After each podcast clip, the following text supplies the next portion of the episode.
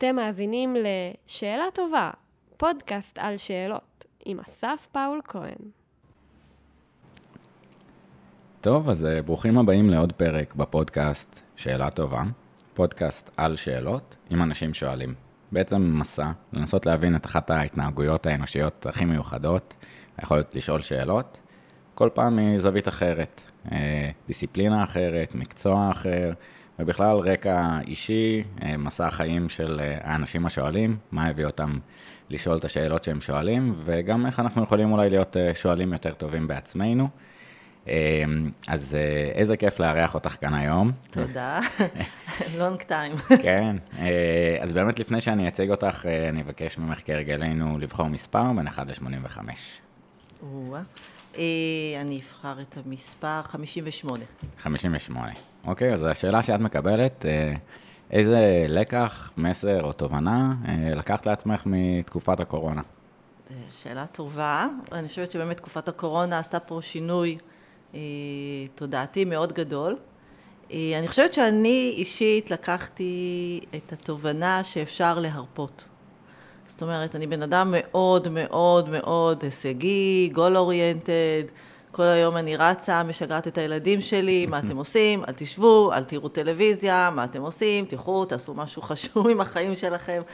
והתקופת הקורונה בעצם אה, לימדה אותי שאפשר קצת להרפות, זה בסדר, אם הילדים שלי לא רשומים ל-שלושים חוגים, ל-עשרים קייטנות, אה, אם הם מתבטלים, אז אני צריכה ללמוד לא להתגרד ולתת להם את החופש שלהם, וגם אני, זה בסדר, אם אני לא עכשיו יושבת וכותבת עשרים מאמרים וכל הזמן עסוקה בדברים, להרפות.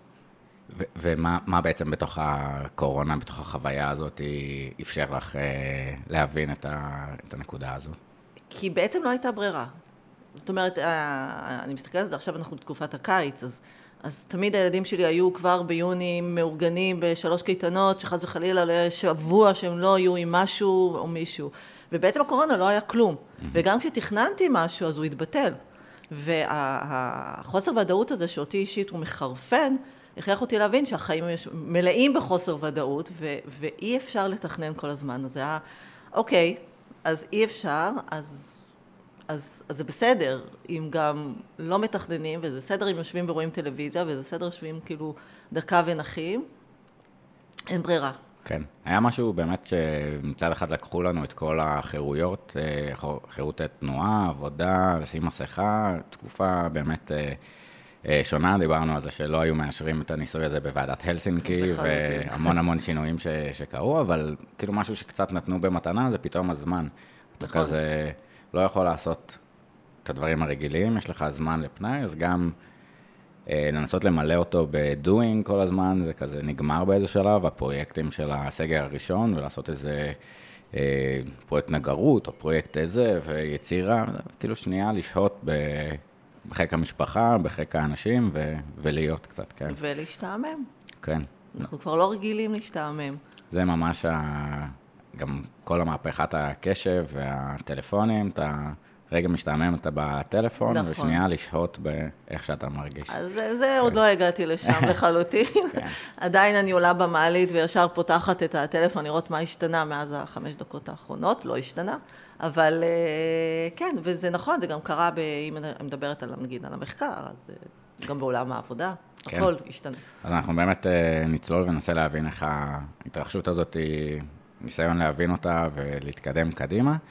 אני כאילו קצת הייתי מאוכזב בסוף מההתנהלות של האנושות בקורונה. היינו הרבה סרטים כזה של חייזרים שמשתלטים על כדור הארץ, והנשיא ארצות הברית, ואיך אנחנו מסנכרנים את הפעילות ביחד, ולראות באמת אנשי מדע ופוליטיקאים ושינוי חברתי ועיצוב של התנהגות מחודשת, ואם זה בהתחלה היה... בנאג'ים כאלה של אוקיי, לסמן איפה מותר לעמוד או לא, ולתת לאנשים את התחושה של מה זה שני מטר ואיך אנחנו מתנהלים, וביחד עם התובנה שהווירוס הזה הוא הכי לא גזעני שאנחנו מכירים, זאת אומרת לא משנה אם אתה גבר או אישה, אם יש לך תואר ראשון, שני או אין לך בגרות, אם אתה קנדי, ישראלי, פלסטיני, כולנו בני אדם, כאילו ה... כמו שכתוב בחוקה האמריקאית, כזה אמת ברורה מאליה, שכל בני האדם נוצרו שווים, כזה וואי מגניב, אבל כאילו איזושהי הצצה של משם אולי יהיה איזשהו שינוי. אני למדתי פסיכולוגיה חברתית ארגונית כזה לפני הקורונה, והרגשתי אחריות כזה, כאילו פתאום מדברים על ריחוק חברתי ואיזשהו עצב שהיה לפחות בחוסר ודאות מוחלט כזה, נדבר על השלבים הראשונים. באמת דרך ה-שמונים וחמש שאלות, ובכלל לתת איזשהו קרבה פסיכולוגית ואפשרות שרואים אותך בתוך כל הבידוד הזה, ובאמת איזושהי שיחה מלב ללב, ובכל השפות, כי זה לא משנה אם אתה, כמו שאמרנו. כן. כן. אז איזה מסר. אבל למה התאכזבת? למה התאכזבתי? כי וואו, לא, לא ניהלנו את זה טוב כ, כאנושות, וגם אני חושב שאחת השאלות, כאילו, שוב אם אנחנו חוזרים למושג השאלות, לא נשאלו השאלות הנכונות. איך אנחנו מפסיקים את ההדבקה נגיד, ולא איך אנחנו מגבירים את הבריאות והחוסן של מדינת ישראל. והיה איזושהי אפשרות של סינכרון, סינכרון מאמצים וסינכרון שזה קרה אצל כולם, ושינינו כל כך הרבה מההתנהגות שלנו, אפילו ברמת ה... בוא ננצל את כל הסגרים כדי לעשות uh, בניית תשתיות או ניקוי הכל, חוזרים מהסגרים וכזה הכל נקי, פותרים את בעיית החלון השבור ושהכל נראה פה משוקמק, ומתחילים איזשהו דבר כזה, מין תמסמס לנו בפטיש והריקוד לאיזושהי חזרה לשגרה, סוג של רגילה, מה שהכרנו קודם. Um, כן, כאילו יש הרבה שינויים שעוד נדבר עליהם, גם בעולם העבודה וגם uh, מערכת החינוך ודברים כאלה, אבל נגיד... Uh, יחס בין אזרחים למשטרה, אני חושב שהיה צריך להיכתב פה איזה חוזה מחודש בעקבות ההתנהלות בקורונה לדברים הבאים שיהיו, והנה משבר האקלים שעכשיו באירופה, שוב מתים אלפי אנשים, כזה נצטרך מענה, שוב משברי, אקלימי, איך אנחנו חושבים קדימה ולא רק מגיעים ל... לא יודע מה, ל... קטסטרופה הבאה, ואז חושבים רק איך אנחנו מגיבים ו- ולמה. כן, אני חושבת שקודם כל, א', אנשים הם אנשים, mm-hmm. ובסוף אנחנו תמיד אוהבים את השגרה, אז נורא קשה לשנות דפוסי חשיבה. אבל גם יש נטייה, זה בעיקר לפסיכולוגים, אבל באמת רוב, רוב הדיסציפלינית שאני מכירה, של מדעי החברה, הם כאילו מאוד, יש נטייה להסתכל על הכאן ועכשיו, זאת אומרת, בנקודות בעת, בפרספקטיבה של זמן של כאן ועכשיו. אבל אנחנו צריכים להסתכל, וגם אתה וגם אני צריכים ללמוד מהסוציולוגים, אוקיי? להסתכל על הפרספקטיבה לא של אה, שנתיים, כי, כי זה, זה פרספקטיבה קטנה מדי. Okay. אם אנחנו נסתכל עכשיו, אנחנו צריכים להסתכל על פרספקטיבה של עשר, עשרים שנה, ואז אנחנו נראה שבאמת, אני בטוחה שיהיו, שיהיו שינויים, כי כל משבר, בטח משבר כמו הקורונה, יש לו הדהוד, לא, אף משבר לא עושה לבד. זה תמיד תהליכים שקורים, הם קורים לאורך זמן, יש פיקים, כמו המשבר בשנת אלפיים ואחת, שעשה איזשהו פיק בתפיסה של האנשים, ו- ונגיד כלכלה שיתופית, זה עשה איזשהו פיק בתחום הזה, אלפיים ושמונה עשה איזשהו פיק, באותה נקודת זמן אתה לא רואה את זה. אתה תראה את זה עוד, ש- כאילו אתה, כבר אתה רואה את זה היום, אתה רואה את האפקטים האלה, אבל... ההסתכלות, יש לנו נטייה להסתכל על הכאן ועכשיו, במקום באמת ללמוד מהסוציולוגיה, ולא להגיד, אוקיי, בוא נסתכל על טווח ארוך, על הרבה מאוד זמן. אני בטוחה שאתה תראה שיש שינויים. ובסוף, אנשים הם אנשים. אנשים הם אנשים. אז, אז זה באמת חלק מההסתכלות בפודקאסט, ומה שננסה לעשות בשיחה כאן, ההבנה שכל אחד חובש משקפיים מסוימות. ואם אתה... מורה, אז השאלות שאתה חושב עליהן הן בספקטרום מסוים, אם אתה פסיכולוג אז בספקטרום מיוחד, ו... וסוציולוגיה, זאת אומרת באמת איזושהי שאלות יותר רחבות, או איזושהי משקפיים יותר רחבות, אז ננסה לראות ככה מה השאלות ש... שכל דיסציפלינה אולי לוקחת. אז טוב, איזה כיף, גלית. אז איזה כיף, איתנו היום גלית, גלית קליין, מרצה באוניברסיטת אריאל, חוקרת בתחום ההתנהגות הארגונית ויזמות, מטרפת. מנטורית במרכז היזמות והחדשנות של אוניברסיטת אריאל, אימא לשני ילדים חמודים, נהגת ואוספת בזמנה הפנוי, ומתנדבת באינסוף ועדים. אז באמת מעניין גם איזה ועדים. חוקרת התנהגות של עובדים יזמים ומשקיעים, ובכלל התנהגות יזמית. איזה טרפת, איזה כיף, תודה ככה על הזמן לשיחה. תודה שאתה מארח אותי, ניסינו לעשות את זה הרבה זמן, והקורונה באמת קטעה את זה, אז טוב שאנחנו אחרי. לגמרי, לפגש פנים מול פנים ולסלול לשיחה. אז, אז בואי לא ניקח את הדברים כמובן מאליו, להגיע להיות חוקרת של יזמות, אז אולי לפני שקצת נצלול מסלול והדרך שהגעת לשם, נשאל קצת מה זה בעצם אומר, התנהגות יזמית ולחקור התנהגות ארגונית, איך זה נראה בפועל, מה זה אומר? מה זה אומר להיות חוקרת? אוקיי, אז, אז קודם כל, אה, התמזל מזלי ואני באקדמיה, שזה אחד הדברים הנהדרים ביותר, המקצועות הנהדרים ביותר שאדם יכול להגיע אליו, כי בעצם מאפשרים לך לבוא ולשאול שאלות שבאמת מעניינות אותך. אה, ואני, מה שאני עושה, אני בעצם חוקרת יזמות, אבל מכיוון שאני, הרקע שלי הוא פסיכולוגיה, אז בעצם אני חוקרת יותר את התחום היותר של ה... ההיבט המיקרו, זאת אומרת, אני מסתכלת על אנשים ואני מנסה להבין מה, מה המוטיבציה שלהם. עכשיו, אני, כיוון שאני גם מהתחום של ארגונים, אז אני בעצם לוקחת את היזמות לכיוון של ארגונים, ומה שאני מנסה להבין זה איך בעצם אה, גורמים לעובדים להפוך להיות יותר יזמים ב, ב, בארגון שבו הם נמצאים, או שאלות של למה בעצם יש לך בארגון נתון, יש לך עובדים שהם יותר פרואקטיביים, יותר עוסקים ביזמות, ויש לך עובדים שזה לא מעניין אותם.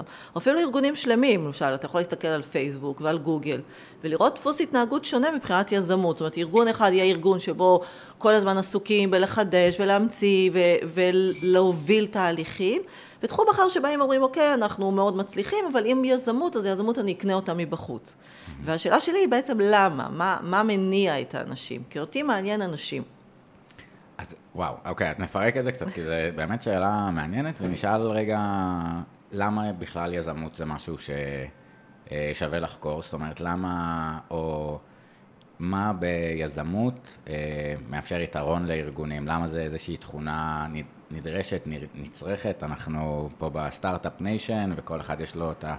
מצד אחד הסטארט-אפ שלו, ואיזשהו יזמות ש... שהוא עושה, או ניגע בזה בהמשך איזושהי כלכלת גיג אקונומי, שכל אחד עושה מיקרו-יזמות.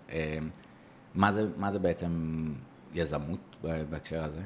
אז, אז אני חושבת שבאמת אנחנו חיים בעולם, במיוחד בישראל, של מין אתוס כזה שכולנו צריכים להיות יזמים, ויש תפיסה שמגיל צעיר צריך לממן אנשים להיות יזמים, וכבר אנשים הם לא רוצים להיות שכירים, אנשים רוצים להיות יזמים, זה חלק באמת מה, מהגיג אקונומי, שזה הקצה הקצה באמת, אבל לא כל אחד יכול להיות יזם, אוקיי? לא כל אחד יכול לקחת את, ה, את הסיכון הזה ולצאת החוצה וליזום, וגם זה לא...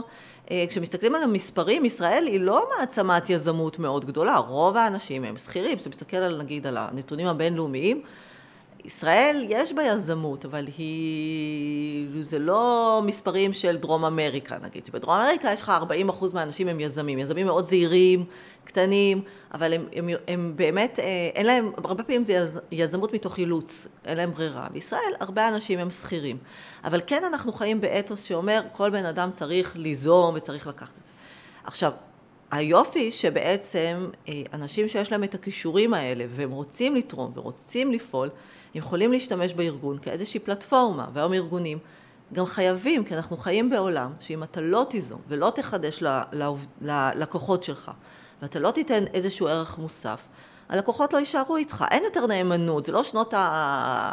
לא יודעת מה, שבעים, השמונים, שהמשק אוטרקי סגור, היו פה את, רצית הנעליים, היו את גלי, רצית השוקולד, האטלית, לא היה לך הרבה בחירה, היום כאילו יש בחירה, יש בחירה בתוך הארץ, יש בחירה בחול, אם אתה כארגון לא תחדש ללקוחות שלך, הם מחר, אוקיי, היום יש לי טלפון של, של סמסונג, זה לא אומר שאני נאמנה לסמסונג, אני יכולה לקנות את ה-אל ג'י, אז למה שאני אקנה דווקא את שלך? לכן אתה כארגון מחויב ללמד את העובדים שלך יזמות ולהטמיע את זה. בעצם כאילו גם בחברה וסביבה שהיא מאוד משתנה, אז הפרדיגמות שאולי כבר חידשת פעם, היזמות של פעם כבר מתאבן וזה לא רלוונטי, אתה צריך איזשהו חיבור bottom up, זאת אומרת המנכ"ל או ה... C-level יכולים להיות יזמים ואסטרטגיים, אבל לפספס אה, אה, דברים מהשטח, זה, זה מהכיוון הזה של תובנות שלא עולות למעלה, שה-customer success, או מי שמנהל לקוחות פתאום מבין, אוקיי, איזשהו צורך, ולמה שלא נעשה את זה, איך, אה, אז זה בדיוק זה, זאת אומרת, כש, כשמסתכלים על יזמות פנים ארגונית, אז יש כאילו, אתה יכול להסתכל על זה כמשהו שהוא בא טופ דאון או בוטום אפ. אז אתה יכול לבוא ולראות את זה כמשהו שבאים המנכ"ל והמנכ"לית וה, וה, והסמנכ"ליות ובאות ואומרות, אוקיי, אה, עכשיו אנחנו נחדש בתחום הזה והזה, אבל המון המון המון דברים קורים מהשטח. זאת אומרת, דווקא אנשים שנמצאים בשטח, הם נמצאים עם קשר מאוד הדוק למה שקורה. והם הרבה פעמים... אנשים, אני באמת מאמינה בכל ליבי שאנשים אוהבים להציע רעיונות חדשים, אוהבים להציע שיפורים, אוהבים, יש להם, אה, לא כולם, אבל הרבה אנשים אה, דווקא מתוך המפגש עם הקהילה שבה הם נמצאים, יודעים יותר טוב על איך, איך לעשות את זה, איך לעשות תהליכים יותר טובים. ועכשיו נשאלת השאלה, האם אתה כמנכ"ל או את כמנכ"לית קשובה לזה? והרבה ארגונים לא. זאת אומרת, יש הרבה ארגונים שיספרו סיפורים בסגנון של התקופה, שוב, לפני הקורונה, שהיה כאילו נורא, ההייפ היה לבוא לארגונים, לתקוע שלט שנקרא אינוביישן, כל השלטים האלה לחדשנות, אנחנו מאמינים באינוביישן, אנחנו מאמינים באספיריישן, וכל השטויות האלה, ולא לעשות את זה בפועל. ואני, מה שמעניין אותי זה להבין בעצם איך ה... מה גורם לאנשים כן לרצות לעשות את זה, ואיך לעשות את זה יותר טוב, ואיך לא לתסכל את העובדים. כי, כי אם אתה בא ואתה תוקע שלט שנקרא innovation, ואתה לא נותן לעובדים שלך כלים וזמן ו-rewards, כאילו כל מיני תגמולים, בסוף העובדים מבינים שזה לא המקום, שכאילו זה סתם דיבורים בעלמה, ואין לזה שום משמעות. זה עוד יותר מתסכל אותם. עדיף כבר לא להתחיל עם זה ולהגיד, אוקיי, אנחנו ארגון שמרן, אנחנו לא עושים יזמות, תתמודדו. כן, כאילו לפעמים יש מחיר בלשאול ולקדם משהו, אם אתה לא עומד מאחוריו, עשית יותר נזק מאשר תועלת. להיות כן לגבי הפתיחת דלת הזאת. נכון. וגם מבחינת משאבים וזמן. אז, אז יש המון באמת משקפיים או שאלות שאפשר לשאול על יזמים, אז גם ברמה הפרסונלית, פסיכולוגית, זאת אומרת איזה שהם מאפיינים שהבנתם, ש... שיותר מאפיינים יזמים ברמה האישית, ומצד שני בתוך האקוסיסטם הזה, קצת מה שדיברנו, יש איזה שהם תנאים סביבתיים שמצאת שצריכים להתקיים כדי שבאמת חדשנות תקרה? אז בוודאי, זה כאילו בכל דבר, זה תמיד עניין של שילוב, כל דבר, זאת אומרת, אתה לא יכול דבר אחד בלי השני, אז קודם כל אתה צריך להיות עם אופי של... של זהו, ננסה, אבל לא לעשות... פרואקטיבי.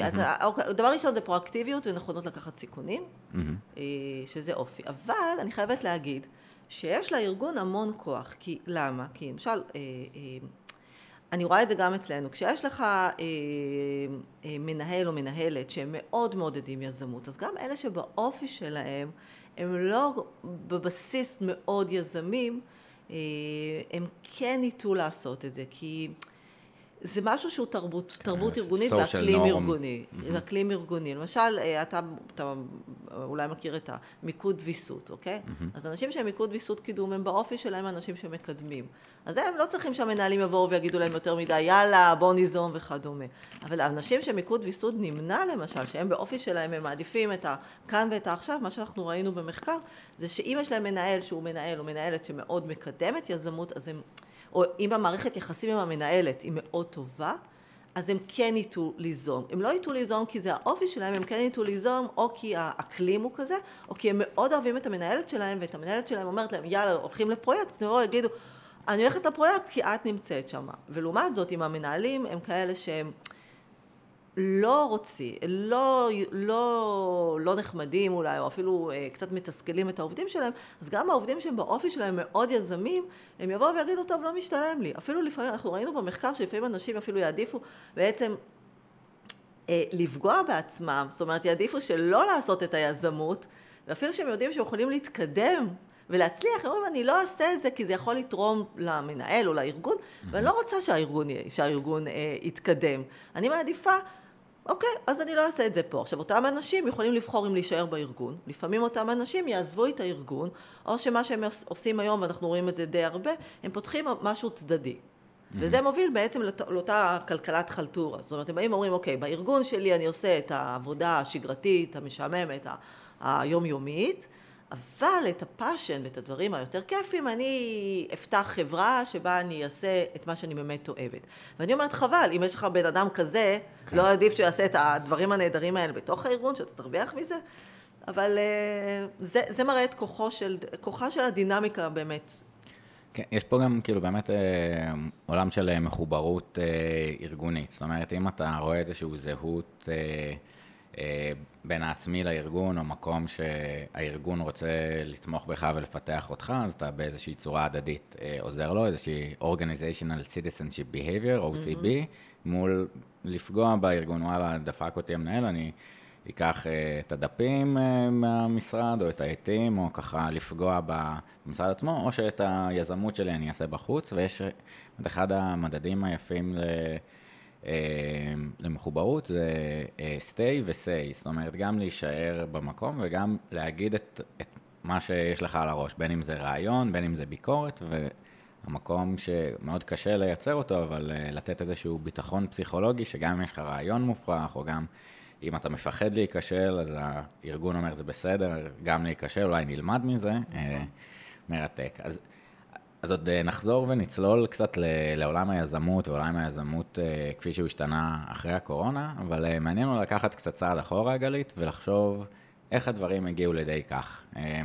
איזה נקודות אולי בהיסטוריה שלך, בצמתים, כיוונו אותך, למקום שבו, כמו שאמרת, באקדמיה, למקום שאפשר לשאול שאלות ומה שמעניין אותך, מה השפיע והסליל, הוביל, נתן לך את הזכות לשאול שאלות ולחקור?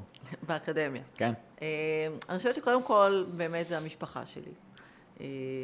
אבא שלי היה ברור מגיל מאוד צעיר שיש לי שתי בחירות, או ללכת להיות מרצה בפקולטה למדעי החברה, או להיות מרצה בפקולטה למדעי הרוח. שלב, כן.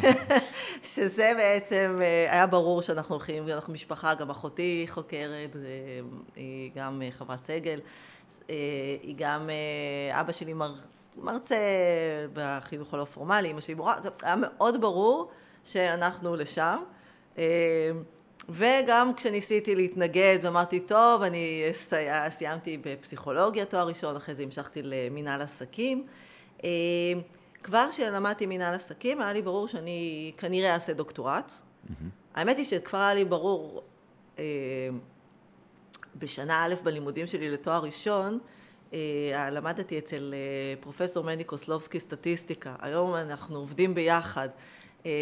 ראיתי אותו, אמרתי לו, אתה יודע, אני, את המחברת שלך מסטטיסטיקה בשנה א', אני שמרתי עד היום, עד היום שבו הגיע עכבר ואכל אותה, את המחברת הזאת, אבל שמעתי, כי אני ידעתי שיום יבוא ואני אהיה מרצה, וסטטיסטיקה תמיד צריך. אז א', אני מאוד, באמת, בן, בן אדם מאוד מעשי, כמו שאתה מבין, הלכתי לסטטיסטיקה, כי כולם צריכים סטטיסטיקה, וגם, כאילו, זה היה לי די ברור שלשם אני הולכת, והמשכתי לתואר שני, אז חיפשתי מקום עם תזה, אז לא היה בשום מקום בארץ תזה, היה באמת, לא המשכתי בפסיכולוגיה, המשכתי במנהל עסקים, ובמנהל עסקים זה היה מצרך מאוד נדיר, מדברת על שנות ה-תשעים, סוף שנות ה-תשעים, מצאתי בעברית ששם באמת, והיו צריכים לפתוח, פעם ראשונה פתחו את הקורס שנקרא תזה, היה לזה מספר, אני הייתי ראשונה. יזמית. לדעתי, מאוד יזמית, אני מאוד בן אדם יזם באופי, אני מאוד פרואקטיבית, אני מחליטה משהו, אז באמת אני הולכת לשם. אז עשיתי אצל פרופסור אבי קלוגר, שהיה אצלך, גם מתארח אצלך, והתמזל מזלי, באמת ללמוד אצלו, ומשם באמת הייתה צומת, צומת קשה. זאת אומרת, סיימתי ואמרתי, אוקיי, מה אני עושה? והתלבטתי די הרבה, ובסוף אבי אמר לי, לכי לייעוץ ארגוני, לכי להתייעצות, ייעוץ ארגוני, בייעוץ תעסוקתי, סליחה, מה את רוצה לעשות? ובאתי ושאלו אותי, מה את אוהבת לעשות? אמרתי, אני אוהבת לדבר, אני אוהבת לשאול שאלות, אני אוהבת לעשות, לעשות ניתוחים, לנתח ניתוחים סטטיסטיים. אז הוא אומר לי, אוקיי, אולי צריכה להיות מרצה. אני אומר, נו, בבקשה. אז חזרתי לאבי, אמרתי לו, אבי, אתה נחש מה אמרו לי. אבל באמת, המסלול, אני חייבת להגיד, לא היה קל. זאת אומרת, זה לא עשיתי מסלול, הרבה פעמים אנשים חושבים שזה נורא קל ונורא פשוט, והנה אתה ממשיך, ויש כאלה שבאמת יש להם מסלול חיים באקדמיה מאוד פשוט. מתחילים תואר ראשון, מהר מאוד תואר שני, ותוך כדי זה דוקטורט, ומסיימים. יש אנשים כמוני שזה באמת קצת יותר מורכב. לא כל כך מדברים על זה. זאת אומרת, הרבה פעמים אנשים שמתחילים דוקטורט חושבים שהם היחידים שמתמודדים עם קשיים. ולא מבינים שזה להיות נורא בודד. בעצם לעשות דוקטורט זה אין לך הרבה פעמים, אין רשת באמת שתומכת, זה לא ארגון שאתה בא ויש לך חברים ואתה יושב איתם ואתה עובד איתם ואתה מספר להם מה עשית בבוקר ואיזה סרט הלכת. כשאתה חוקר, א', אתה צריך לבחור את המנחה או את המנחה לבד, אתה צריך לחשוב על רעיונות לבד, לפעמים מתמזל מזלך והחוקר הוא באמת תומך בך ועוזר לך, ולפעמים לא, החוקר הוא מעונתן לך להיות עצמאי ובמדי פעם הוא נפגש איתך. ואני התחלתי למשל עם מרצה אחד, מנחה אחד, ובאיזשהו שלב הבנתי שאנחנו לא מדברים באותה שפה, ואני רוצה לחקור נושא טיפה שונה, והרגשתי שאני לבד בסיטואציה הזאת. כן. ועזבתי ואמרתי, אוקיי, מה אני עושה? והייתי בטוחה שאני המצאתי את הלבד הזה. וכעבור כמה שנים, ישבתי פה בשכונה ודיברתי עם איזה מישהי, והיא אומרת לי, את יודעת, אני עושה דוקטורט ואני חושבת לעזוב את המנחה שלי, ואני לא יודעת מה לעשות, ואני לבד בתהליך. אני אומרת לה, יואו, את לא מאמינה, זה בדיוק מה שקרה לי. היא אומרת לי, מה? אני לא לבד בתהליך הזה? יש עוד אנשים? כן. אז, אז זה היה תהליך מאוד ארוך, עד שמצאתי באמת את פרופסור אמליה אוליבר, שהיא באמת, עשינו עבודה מאוד מאוד מעניינת על ביוטכנולוגיה, ו... ומכאן המשכתי. אז, וואו, כאילו גם באמת החוויית לבד הזאת עם השאלה, ומצד אחד זה איזשהו מסלול שהרבה אנשים כבר עברו. אנחנו רואים כבר דוקטורנטים ופרופסורים באקדמיה, אז הם כנראה כבר שעשו את זה, אבל התחושה הזאת שאתה לבד בתוך הסיפור הזה הוא, הוא מאוד מאוד חזק, במיוחד עם שאלה שהיא לפעמים אמורפית, לא בטוח אם התוצאות יהיו תוצאות, בכלל... אפילו הקשיים היומיומיים, מחזיר לי את המייל, לא מחזיר לי את המייל, כאילו התחושת לבד הזאת היא מאוד קשה, שדווקא באמת אין סכין מתחדדת אלא בירך חברתה, וואי, אתם חוקרים את זה, נורא נורא קשה. ו... אז, אז נשאל קצת בבחירה של הצומת הזאת, להשקיע מספר שנים בשאלה מסוימת בעולם הביוטכנולוגי, מה הייתה השאלה בדוקטורט שחידדתם או ניסחתם? אז מה שניסיתי להבין, גם זה התחיל ממקום של יש לי חבר טוב שהוא פתח חברת ביוטכנולוגיה והיה לו מאוד מאוד מאוד קשה לגייס כסף, ממש קשה. ואז באמת מכיוון שאמליה היא באמת חוקרת, היא חקרה את הנושא של ביוטכנולוגיה ורשתות חברתיות, אבל אני, זה פחות עניין אותי הרשתות חברתיות, ובכל זאת באה ממנהל עסקים. אז עניין אותי להבין איך מנהלי קרנות הון סיכון מחליטים באיזו חברה כדאי להשקיע ובאיזו חברה לא כדאי להשקיע. עכשיו, זה... הלכתי אז, אז באותה תקופה, בשנות האלפיים, היום כבר פחות, אבל אז באמת המקום של מנהלי קרנות הון סיכון, כל התחום של וי סיז, קרנות הון סיכון היה מאוד חזק, וגם הביוטכנולוגיה בישראל היה מאוד חזק. היום ההייפ סביב זה קצת דאח, ואנחנו יותר אומה של מדיקל דיווייס, של בעצם של תכשירים רפואיים, ופחות של ממש של תרופות, ו... אבל בתחילת שנות האלפיים היה יותר מקום לתרופות ולפיתוחים כאלה. ועניין אותי לדעת, בעצם באים, מנהלי קרנות הון סיכון רואים כל שנה מאות חברות, הם לא משקיעים במאות חברות, הם משקיעים בחמש חברות, עשר חברות הגדולות. ואז בעצם יש לך תהליך מאוד קשה של, א', איך אתה כיזם מצליח לשכנע שכדאי להשקיע בך, וב', איך הם מחליטים, כי גם הם זה בעצם תהליך שהוא תהליך מאוד מעניין, בסוף, אז בסוף על מה אתה מסתכל. והרבה פעמים כשאתה שואל אותם, אז אומרים, מה זאת אומרת? אנחנו עושים due diligence, אנחנו מסתכלים, ואנחנו בודקים, והכל נורא רציונלי כזה וכדומה. אבל כשהתחלתי לחקור את זה, ראיתי שזה לוקח אותי לכיוון מאוד של תהליכי קבלת החלטות שהם לא רציונליים. כן. אז אני דיברתי על זה במונחים של לגיטימציה, אבל בסוף כשניסיתי לפרט את הסיפור, השתמשתי במונחים סוציולוגיים, כי היא מגיעה, כי בסוף, בסוף עשיתי את זה דרך סוציולוגיה, מה שכבר אתה רואה שאני בן אדם שאוהב מאוד גיוון ושינוי בחיים, אבל בסוף, בסוף, זה נורא מעניין לראות שאפילו כשאתה מדבר על מאות מיליוני דולרים, בסוף יש כל מיני דברים לא רציונליים שמשפיעים עלינו, ו... וזה זה, זה מה שהופך את העולם בעצם את המחקר לכל כך מרתק. כי אם דברים היו נורא ברורים, תכניס א', תקבל ב', אז זה היה, מהר מאוד היינו מגלים אה, את התוצאה. נגיד במדעי הטבע, באמת, אולי אתה בא ואתה אומר, זה מדעים מדויקים, אבל די ברור יש אקסיומה, והאקסיומה עובדת, תזרוק אה, חפץ מה, מלמעלה, הוא ייפול על כדור, לכדור הארץ, הוא ייפול, ברור. אבל כשאתה מדבר על, משק, על מדעי החברה, אז מצד אחד זה נורא מתסכל, כי אין לך תשובה חד משמעית, ומצד שני, זה מה שהופך את זה למרתק.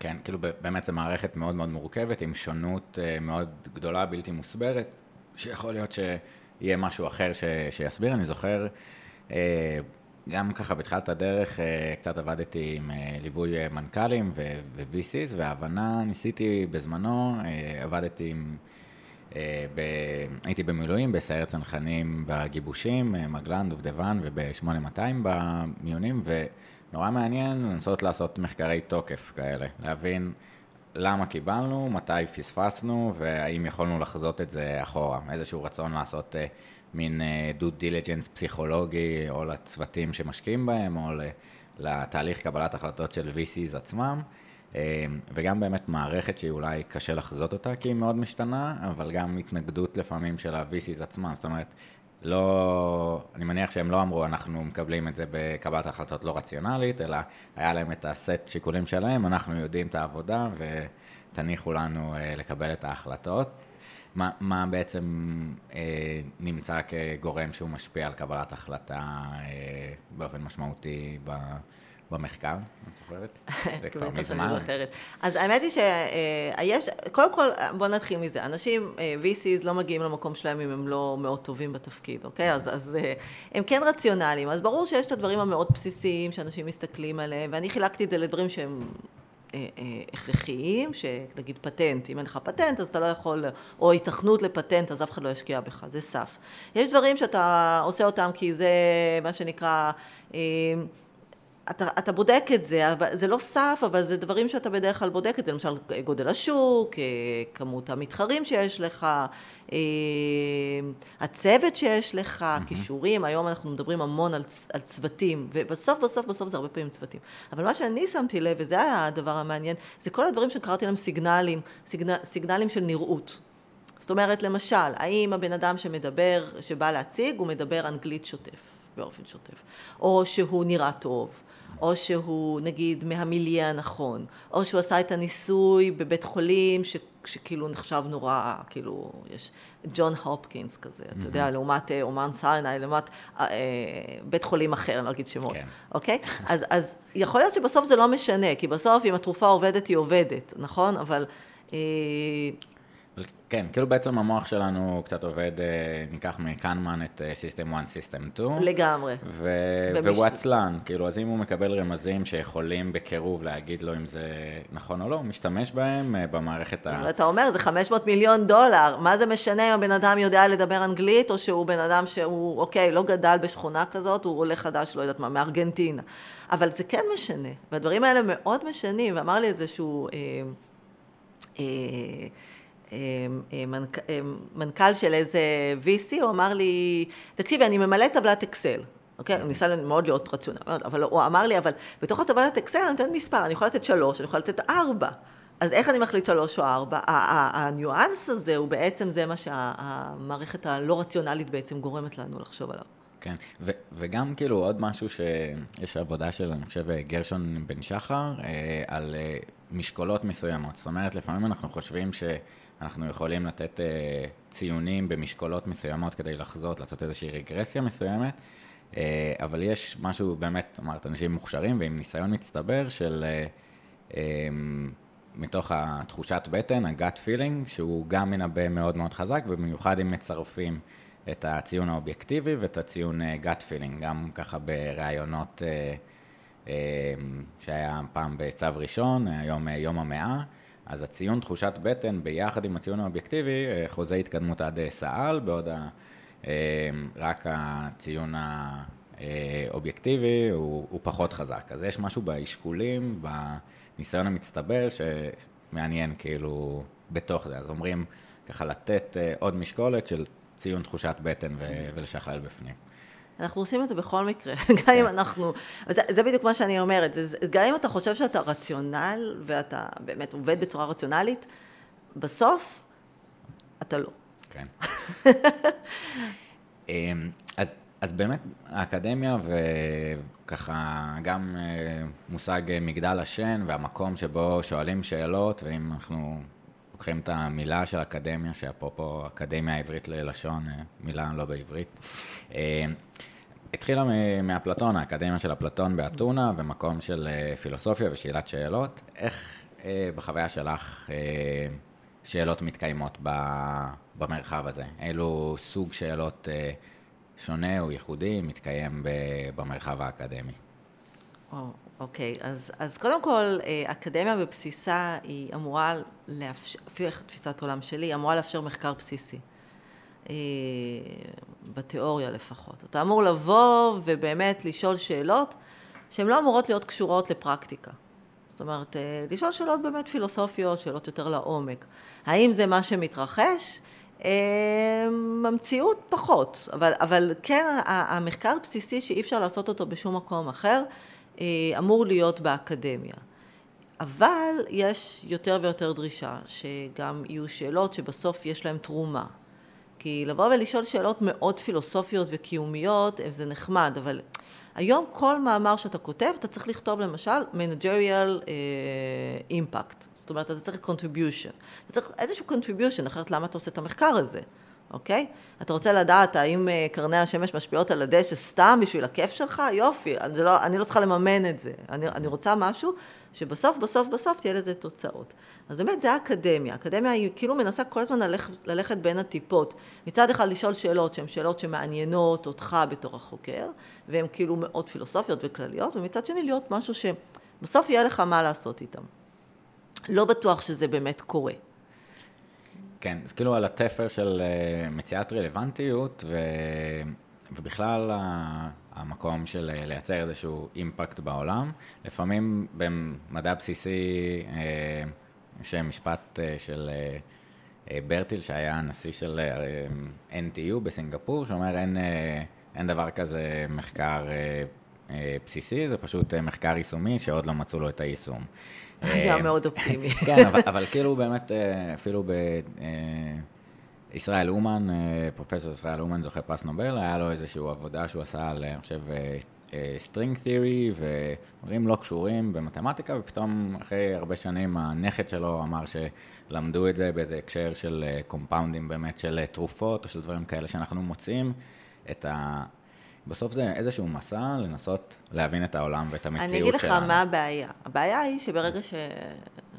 ברגע שכאילו אתה צריך לפרסם את המאמר שלך, כן. אז אתה נתקל בבעיה, כי כל עוד אתה חוקר ואתה אומר, אוקיי, אני חוקרת ואני יושבת במעבדה שלי או בחדר שלי וחוקרת דברים שמעניין אותי, זה סבבה. ברגע שאני צריכה לפרסם את זה, אני צריכה לשכנע אנשים שיש לזה איזושהי תרומה, יש לזה איזשהו אימפקט, בטח במדעי החברה. זאת אומרת, עוד במדעי הטבע באמת יש את הלגיטימציה אולי לחקור דברים ולהגיד, אוקיי, זה משהו שהוא... אה, אנחנו תיאורטי לחלוטין. גם בכלכלה, יש לך כלכלה תיאורטית שבא, שבא ואומרת, אוקיי, בוא נחשוב, נשים מספרים, נשים נוסחאות עם המון אותיות יווניות, אני תמיד צוחקת עליהם, כי אני מהמחלקה לכלכלה מנהל עסקים, אז אני מאוד מאוד כאילו פרקטית, והם כאילו תיאורטיקנים, אני אומרת להם, אה, זה המון, מספר, המון אותיות יווניות יש לכם פה, אבל מה, מה, בעצם, מה, מה בעצם אתם רוצים להגיד?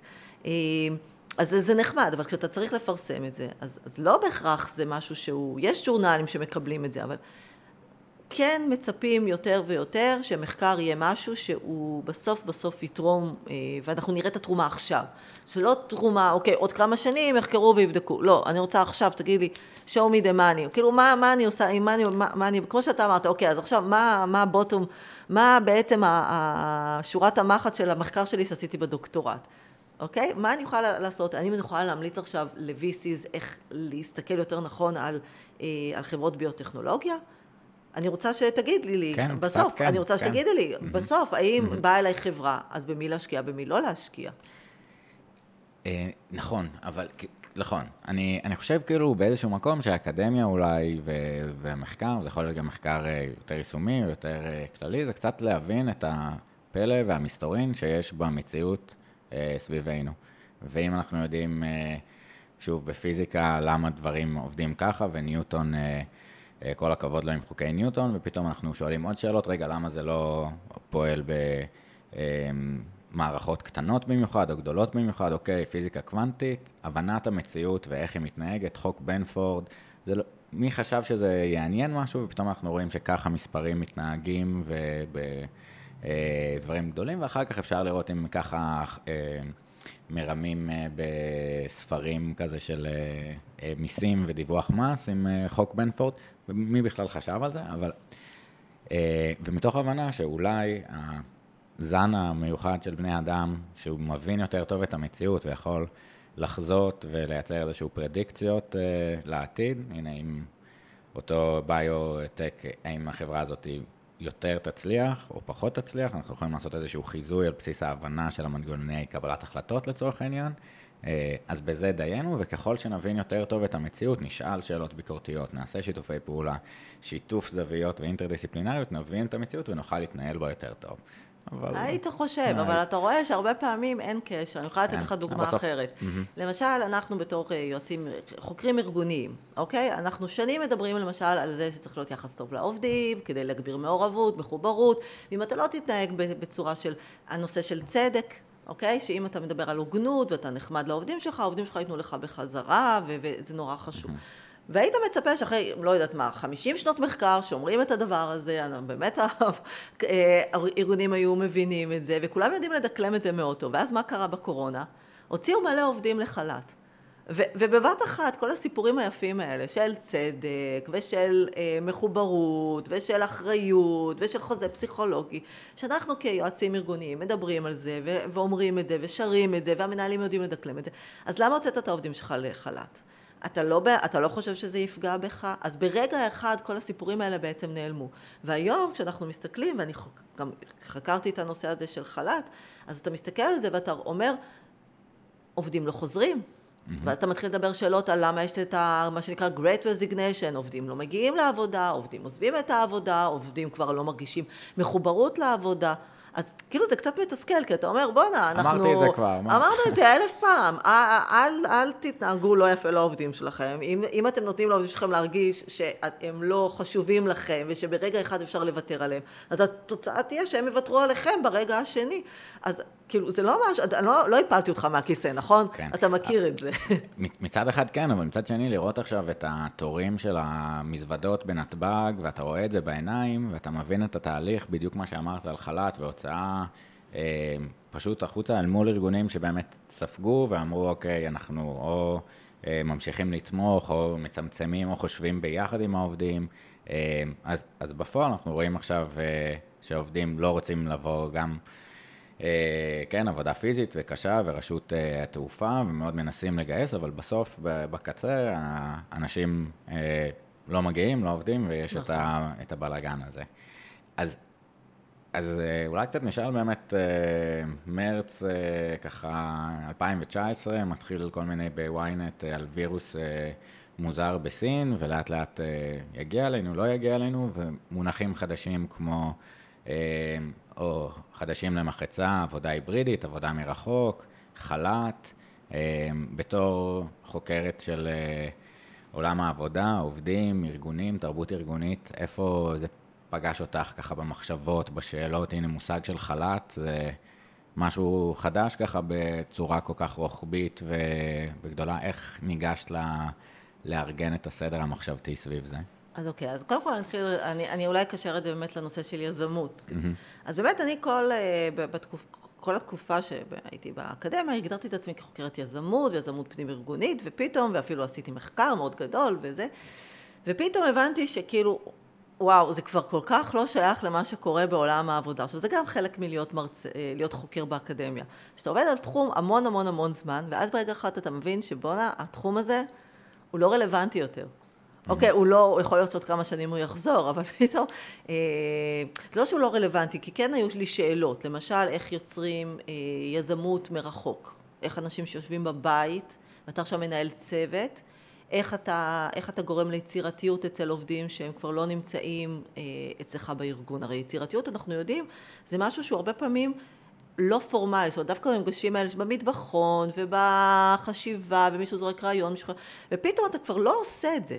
ואחד הדברים באמת שאני ראיינתי, ראיינתי עובדים ומנהלים, ושאלתי אותם איך אתה מנהל או את מנהלת את העובדים שלך, וכולם אמרו, אין שום בעיה, העבודה מתנהלת מצוין, כולם נותנים את התפוקה, התפוקה לא נפגעה בכלל, להפך, התפוקה עלתה, כי אף אחד לא מקשקש, אף אחד לא יושב במסדרון ומקשקש על כל מיני דברים. אבל מה שכן אמרו לי, אבל רגע, אבל היצירתיות נפגעה, אוקיי? היכולת שלנו... לחשוב ביחד היא קצת נפגעה. אז זה מצד אחד באמת, ואז הבנתי שאוקיי, בוא נשים שנייה את היזמות בצד, ונסתכל על עוד דברים שקורים בקורונה, ובאמת אחד הדברים שהסתכלנו באותה תקופה, אני וקולגה שלי, מריאנה דלגייץ, אני חייבת להגיד את השם שלה, הסתכלנו על הנושא של החל"ת, כי, כי שוב, זה, אותי אישית, זה די זעזע ש, שארגונים בבת אחת מבטרים על העובדים שלהם ומוציאים אותם לחל"ת, והייתה לי תחושה שגם ארגונים שלא היו בהכרח צריכים להוציא את העובדים. יש, עובדים, יש ארגונים באמת שעבדו בתחום התיירות ובתחום המסעדנות. בסדר, לגמרי אני מבינה אותם. אבל בואו, למה האוניברסיטה צריכה להוציא את הסגל האדמיניסטרטיבי לחל"ת? למה חברות ביטוח שקיבלו אישור להמשיך לעבוד מוציאות עובדים לחל"ת? ו- ואז אמרתי לעצמי, אוקיי, חל"ת זה משהו שהוא הוא, הוא כמעט לא קיים. זאת אומרת, תחשוב על זה, מתי אנשים יוצאים לחל"ת?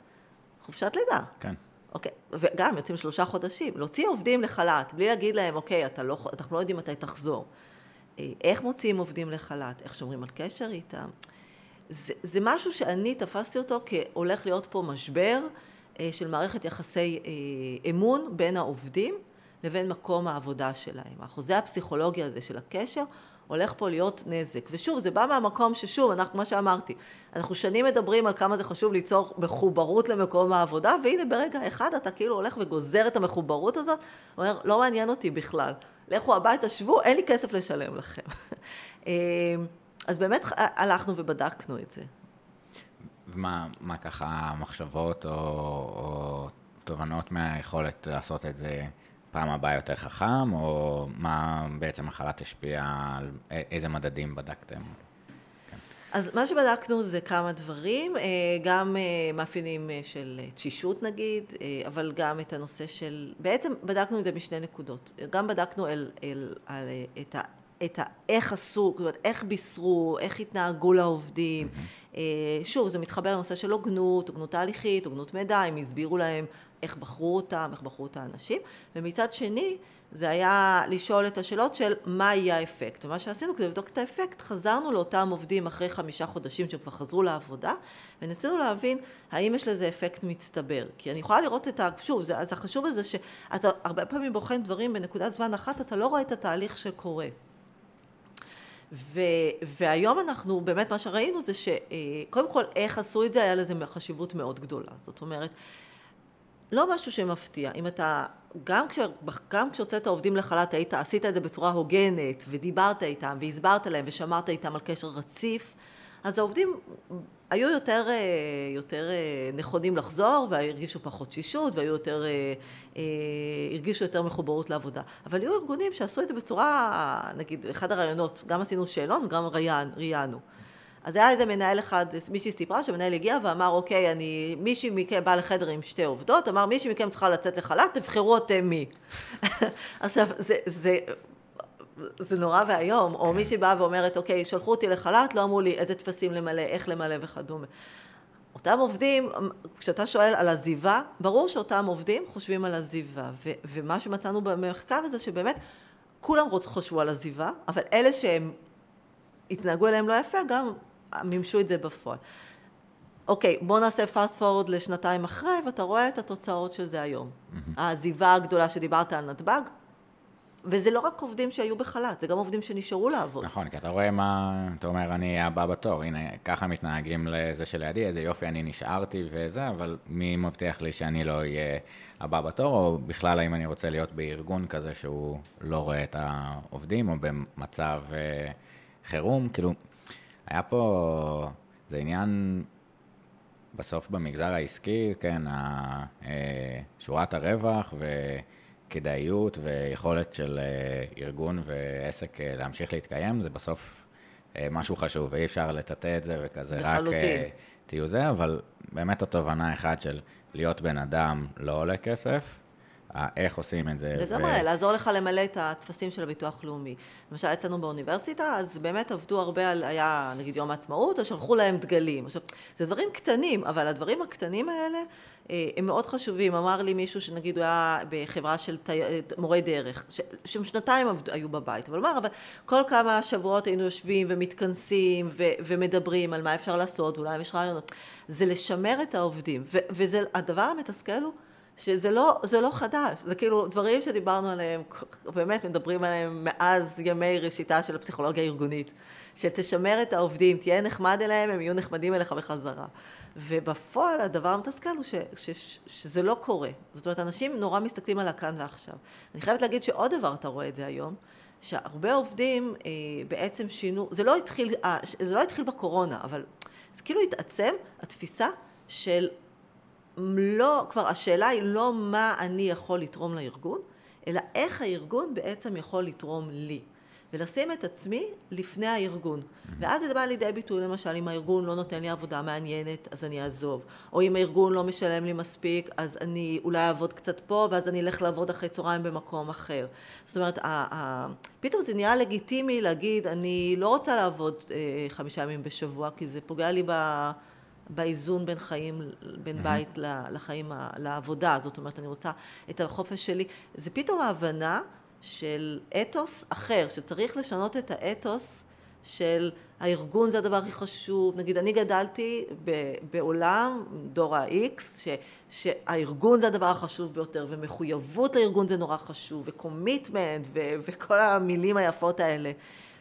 ואני חושבת שמה שקרה גם עם השינוי של הדורות, דור ה-Y, דור ה-Z, אבל זה הועצם בקורונה, ופתאום זה קיבל לגיטימציה בקורונה, אוקיי? כן. של אני, הדבר הכי חשוב, ואני צריכה לדאוג לעצמי קודם, ואם זה אומר לעבוד פחות שעות, אז זה בסדר, מבחינתי שהארגון יתמודד עם זה, ו- ואם הם לא יכולים לשלם לי אקסטרה כסף, אז סבבה, אני לא חייבת להיות פה, ואני אמצא לי עבודה נוספת, יחסית.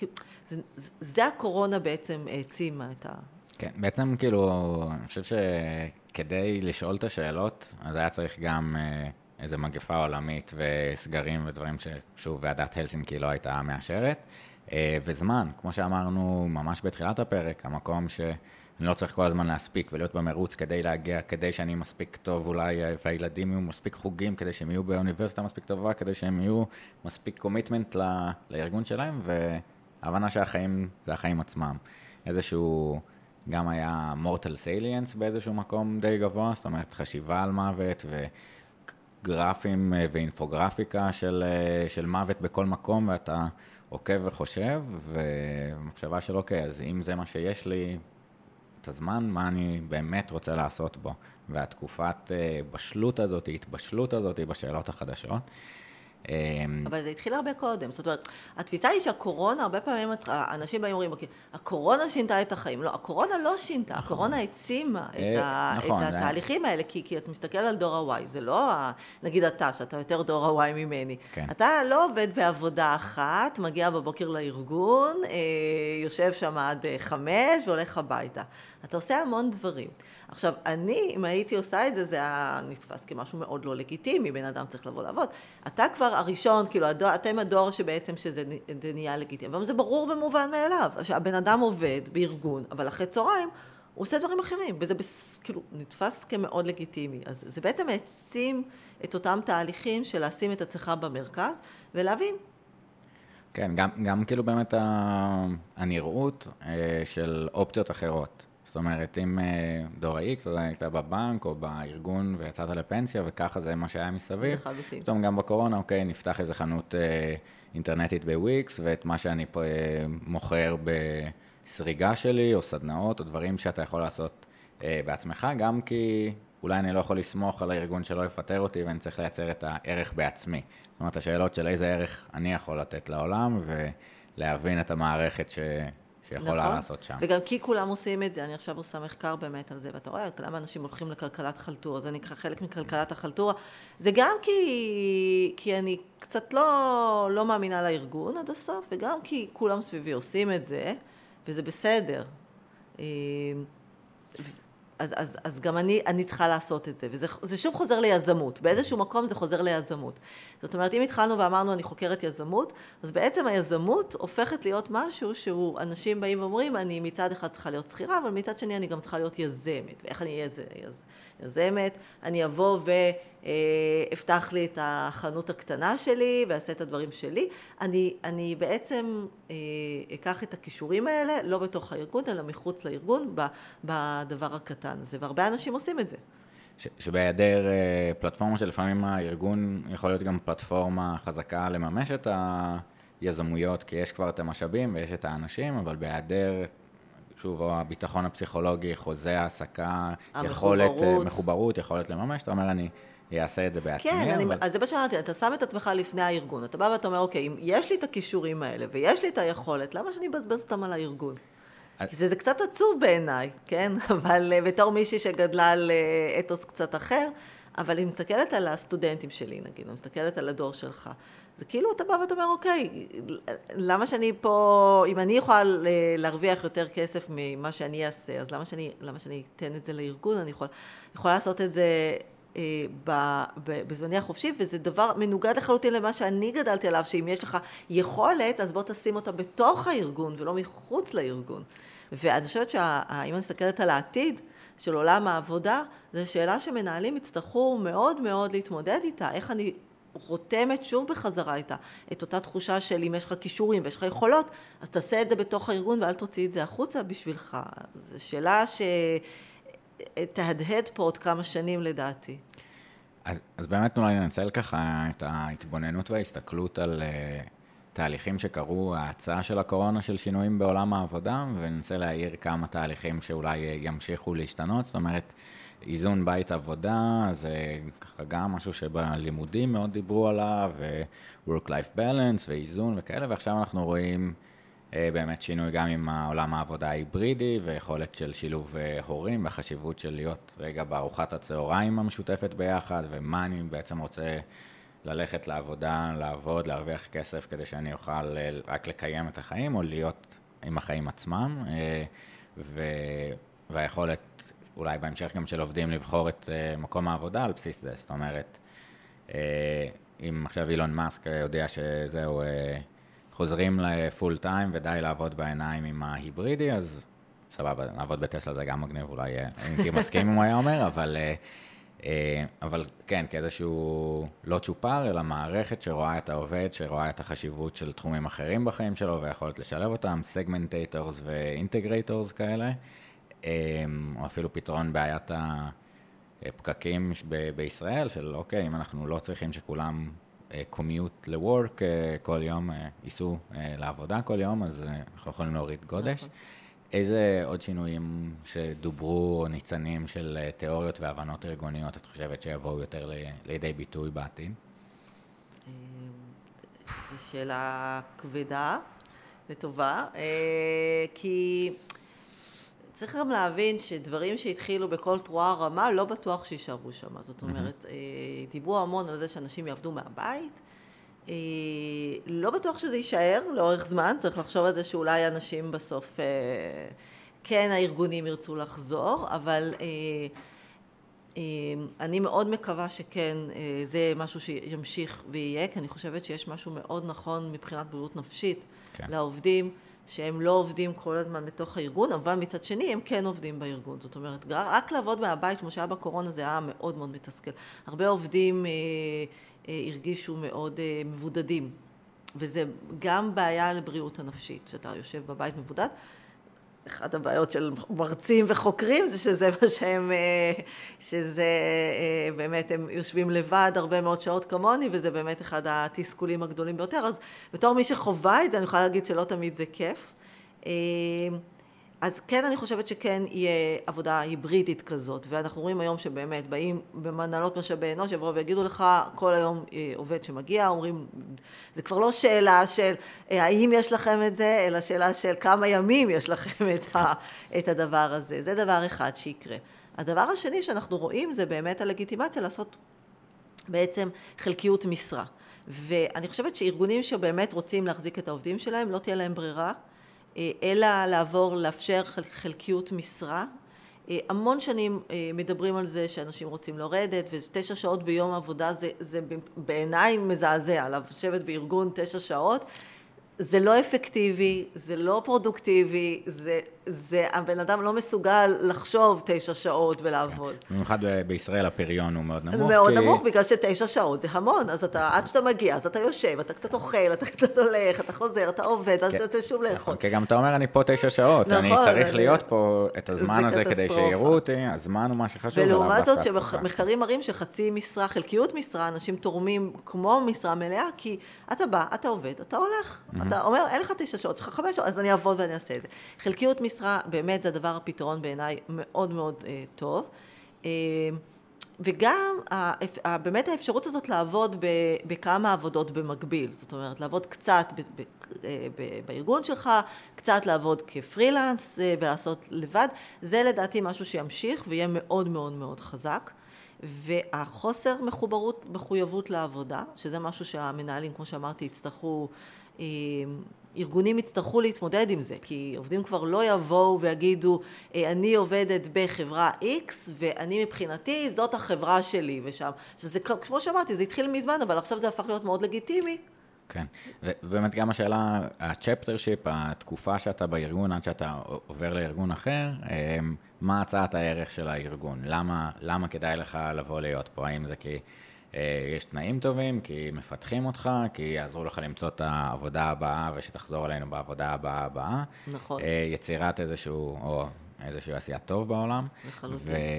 ועוד מגמה שאני חושב שמעניין לראות מי תתפוס, זה שבוע עבודה של ארבעה ימים, שגם מתחיל עכשיו ככה... נכון. בבריטניה איזשהו ניסוי גדול, וביפן, של באמת... אוקיי, קאט סתם להיות במשרד, בוא נעבוד שעובדים ולעשות אחר כך. היה גם ביפן דוגמה יפה שסביב עישון שינוי פרדיגמה. הרבה אנשים שבעבודה או מתחילים לעשן כדי שיהיה לך תירוץ להפסקה, או ששם קבלת ההחלטות מתקבלות, אבל בעיקר בשביל התירוץ להפסקה, וארגונים שאמרו, אוקיי, חושבים שיש... שש דקות כפול שלוש פעמים ביום, מקבלים שישה ימי חופש בשנה, מי שלא מעשן, גם לעודד בריאות וגם שאתה תבחר מה אתה עושה בזמן שלך. במקום שאתה תדפוק את מקום העבודה בלגנוב הפסקה. כן, אבל זה, זה לא פותר באמת את הבעיה של הנטוורקס. נכון. שזה בעיה, ודרך אגב זה אחת הבעיות באמת של, של, של לעבוד מהבית, שאין לך את הנטוורקס הזה, שזה דבר מאוד מאוד בעייתי. כי החלטות מתקבלות בסוף וקידום קידום מתקדם בסוף, דווקא בצמתים הלא פורמליים. אז, אז אם, אם אתה לא מגיע לעבודה ואתה עובד מהבית, או שאתה עובד מהבית לא בימים שבאמת העובדים, המנהלים מגיעים ומקבלים החלטות, זה מאוד בעייתי. אבל אני חייבת להגיד שזה גם, זה, זה שוב מחזיר לאותו דבר שדיברתי בהתחלה, שזה לשים את הבן אדם, את העובד, שם את עצמו לפני מקום העבודה. ובעצם, גם אם הוא לא עושה את זה באופן אה, רשמי, שאתה יודע, בהייטק אומרים, המק... העובד בא ומראיין אותי ולא אני מראיינת אותו, אז במקומות אחרים אולי הם לא עושים את זה, אבל הם כן באים ושואלים את עצמם. מה הארגון תורם לי, כמו שאמרת, כי, כי אני קודם כל ואחרי זה הארגון. ולא מה אני יכול לתרום לארגון, זה איך הארגון באמת תורם לי, ואם זה באמת תורם לי כי הוא יותר מעניין, כי מעניין לי פה, כי, כי יש לי גיוון. עכשיו, זה דבר שמדברים עליו, שוב, דיברו עליו כבר הרבה זמן בהקשר של דור ה-Y, שהוא מחפש עבודה עם משמעות. כן. ולא סתם מסתכל על הכסף, וההבנה היא שהכסף הוא אמצעי, וזה חלק מה... בעצם שאנחנו חיים בחברת שפע, אז אנחנו כבר לא צריכים את הכסף בשביל הכסף הזה. וגם ככה אי אפשר לקנות דירה, אז בואו נחפש אה, אה, עבודה שאו שאני אהנה ממנה, או שתהיה עבודה נוחה שאני אוכל לעבוד בעוד מקום, ולעשות משהו אחר ששם אני יותר אהנה, ואני ארוויח יותר את הכסף שאני רוצה. אוקיי? זאת אומרת, זה מתחיל להיות תועלתני מאוד הקשר הזה, וזה לא קשר על בסיס של מחויבות ומחוברות, אלא קשר של תועלת. כן. וזה מאוד מאוד מאפיין את הדור אה, הזד, ושאי אפשר, אוקיי, cut the bullshit, אל תספרו לי על תרבות ארגונית, ובוא נעשה יום כיף, זה כבר לא... כן, אז קצת אולי לחזור אחורה ברמת ההתפתחות המנהיגותית, יש של בס והווליו כזה, מודל, אז מנהיגות...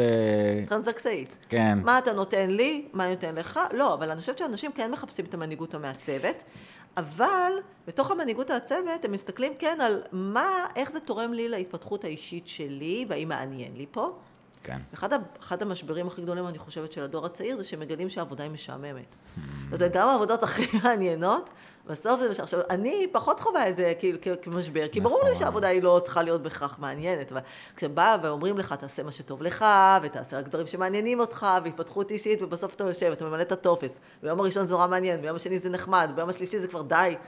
אז, אז זה משבר שהרבה עובדים, אני חושבת, צעירים חווים אותו, וזה יכול להסביר את, ה, את הסיפור של ההתפטרות. כן.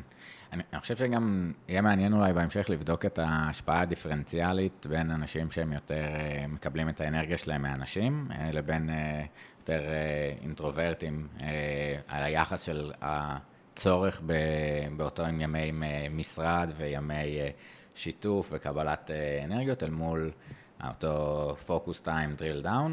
אני חושב שזה באמת בסוף שילוב. השאלה המעניינת שאולי תיווצר זה, אז מה המשמעות של המשרד החדש? ואם אנחנו באים למשרד רק פעמיים בשבוע, זה כבר לא אותו נבוא ונעשה רגע קפה ורגע נענה על מיילים ורגע נעשה את העבודת פוקוס, אלא ימים שהם יותר על קולברציה ועבודה משותפת והנעת פרויקטים ואת הזמן... זמנים של פוקוס טיים לעשות בבית. ויצירתיות. אני חושבת שמה שצריך להבין זה שהתפוקה הרגילה היא צריכה להתבצע בבית. זאת אומרת, האדם עובד יותר טוב ונותן תפוקה לארגון, כשהוא עובד לבד בבית ואין לו את הסחות דעת. אבל כל הדברים שהם מעבר, שזה היצירתיות והיזמות והחשיבה על דברים חדשים, היא לא יכולה להתבצע בבית. היא חייבת את ה... את המערכת היחסים הזאת של ה... אז, אז מנהלים צריכים להבין, והם גם מנהלות כמובן, שכשהם דורשים מהעובדים שלהם לבוא לארגון, הם צריכים דווקא שם לתת להם את אותה יום כיף, זאת אומרת לעשות חצי יום אפילו, של לקשקש ולדבר ולהפרות אחד את השני, שזה מה שיוצר את, ה... את התחושה הטובה של הצוותיות, וזה יוביל בסוף גם ליצירתיות. כן, בעצם תחושה של, אני מבין למה השקעתי את החצי שעה שהייתה מובנת מעליה של הנסיעה בפקקים כדי להגיע למשרד, כי וואלה, את הדברים האלה לא יכולתי לעשות בבית. נכון, ולא להתבאס מזה שעכשיו במקום שאתה יושב במשרד ועובד, אתה מדבר עם חברים שלך. זה נורא נורא נורא חשוב, כי זה בעצם העובדים, את זה הם מחפשים, ולא תיתן להם את זה, הם ילכו למקום אחר שכן ניתן להם את זה. אז אתה חייב לתת ולאפשר את זה ולא להילחץ מזה. ואני חושבת שמנהלים, מנהלות, נורא נלחצים מזה שעובדים, יושבים, הם מקשקשים ומדברים. כמובן, צריך פה גבולות, אבל אם באמת רוצים לגבולות, אז תנו להם גם לעבוד מהבית, כי אז אין להם מי לדבר, תנו להם גם להיות בארגון, ולקשקש, זה בסדר. הנטוורקס הזה הוא מאוד מאוד מאוד חשוב. כן, יש, אני חושב שזה מאוד מאוד מאוד חשוב, זאת אומרת, וזה גם מעבר על לקשקש ונטוורק, מעבר, כאילו, אז גם יש את המפל והעברת מידע ואינפורמציה ודברים ש... סתם יש איזו דוגמה של קולגייט, של, או זה של, אוקיי, שהיה להם את הפסים האלה של להלבין את השיניים. ובחלק אחד בחברה באמת פיתחו את הדבק הזה, ובחלק אחר בחברה פיתחו את הניסו לפתח את היכולת להלבין פסים, ורק ברגע ש... היה את אותו בן אדם שידע לקשר בין שני הדברים, שזה באמת קרה בווטרפול, בווטר פאונטן, במזרקה, נו, ברז שתייה, איך אומרים? קולר. קולר.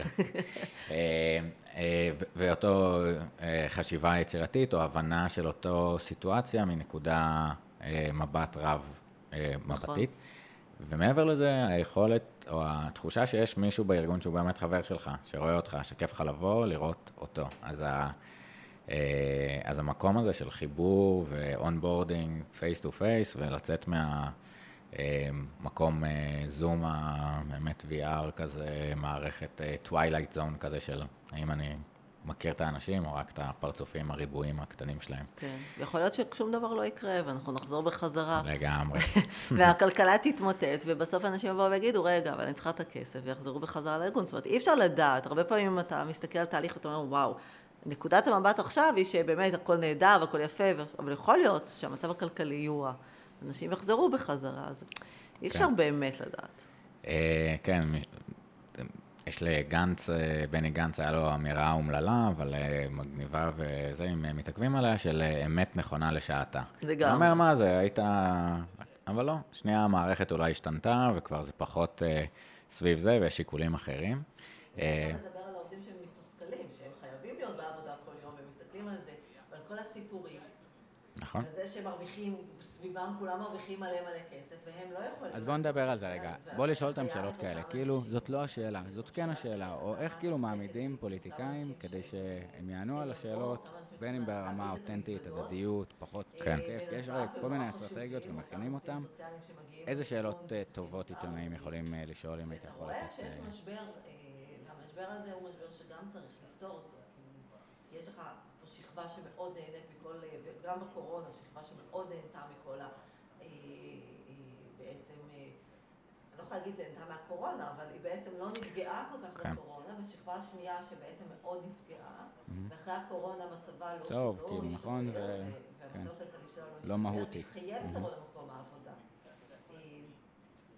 ופה יש... גם צריך לקחת את זה, וגם צריך לדבר על זה.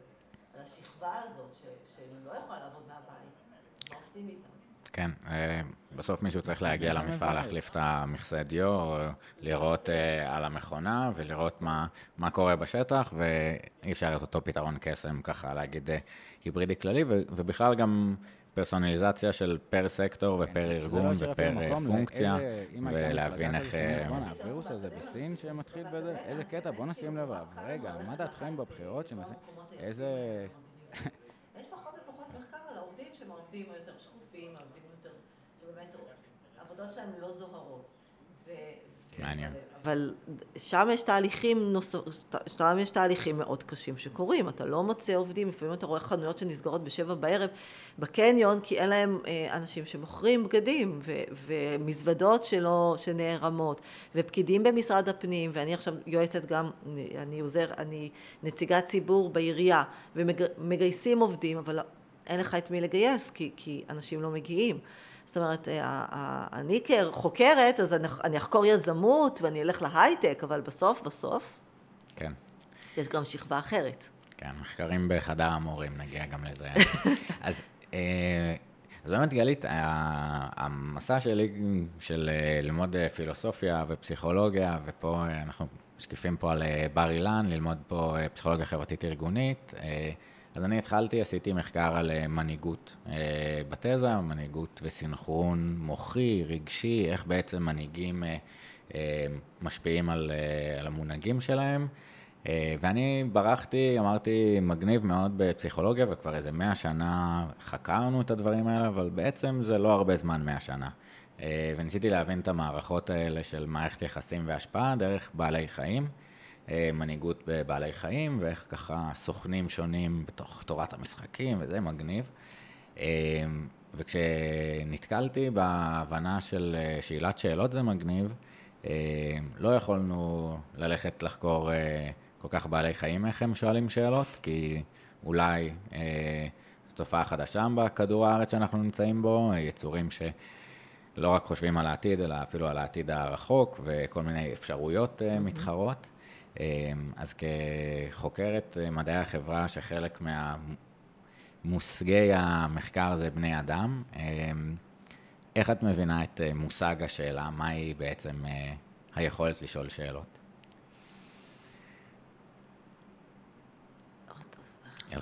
אז, אז גם מאבי קלוגר לקחתי שלפעמים שאלה לא, טובה... לא, אני חושבת ששאלה טובה היא שאלה בעצם...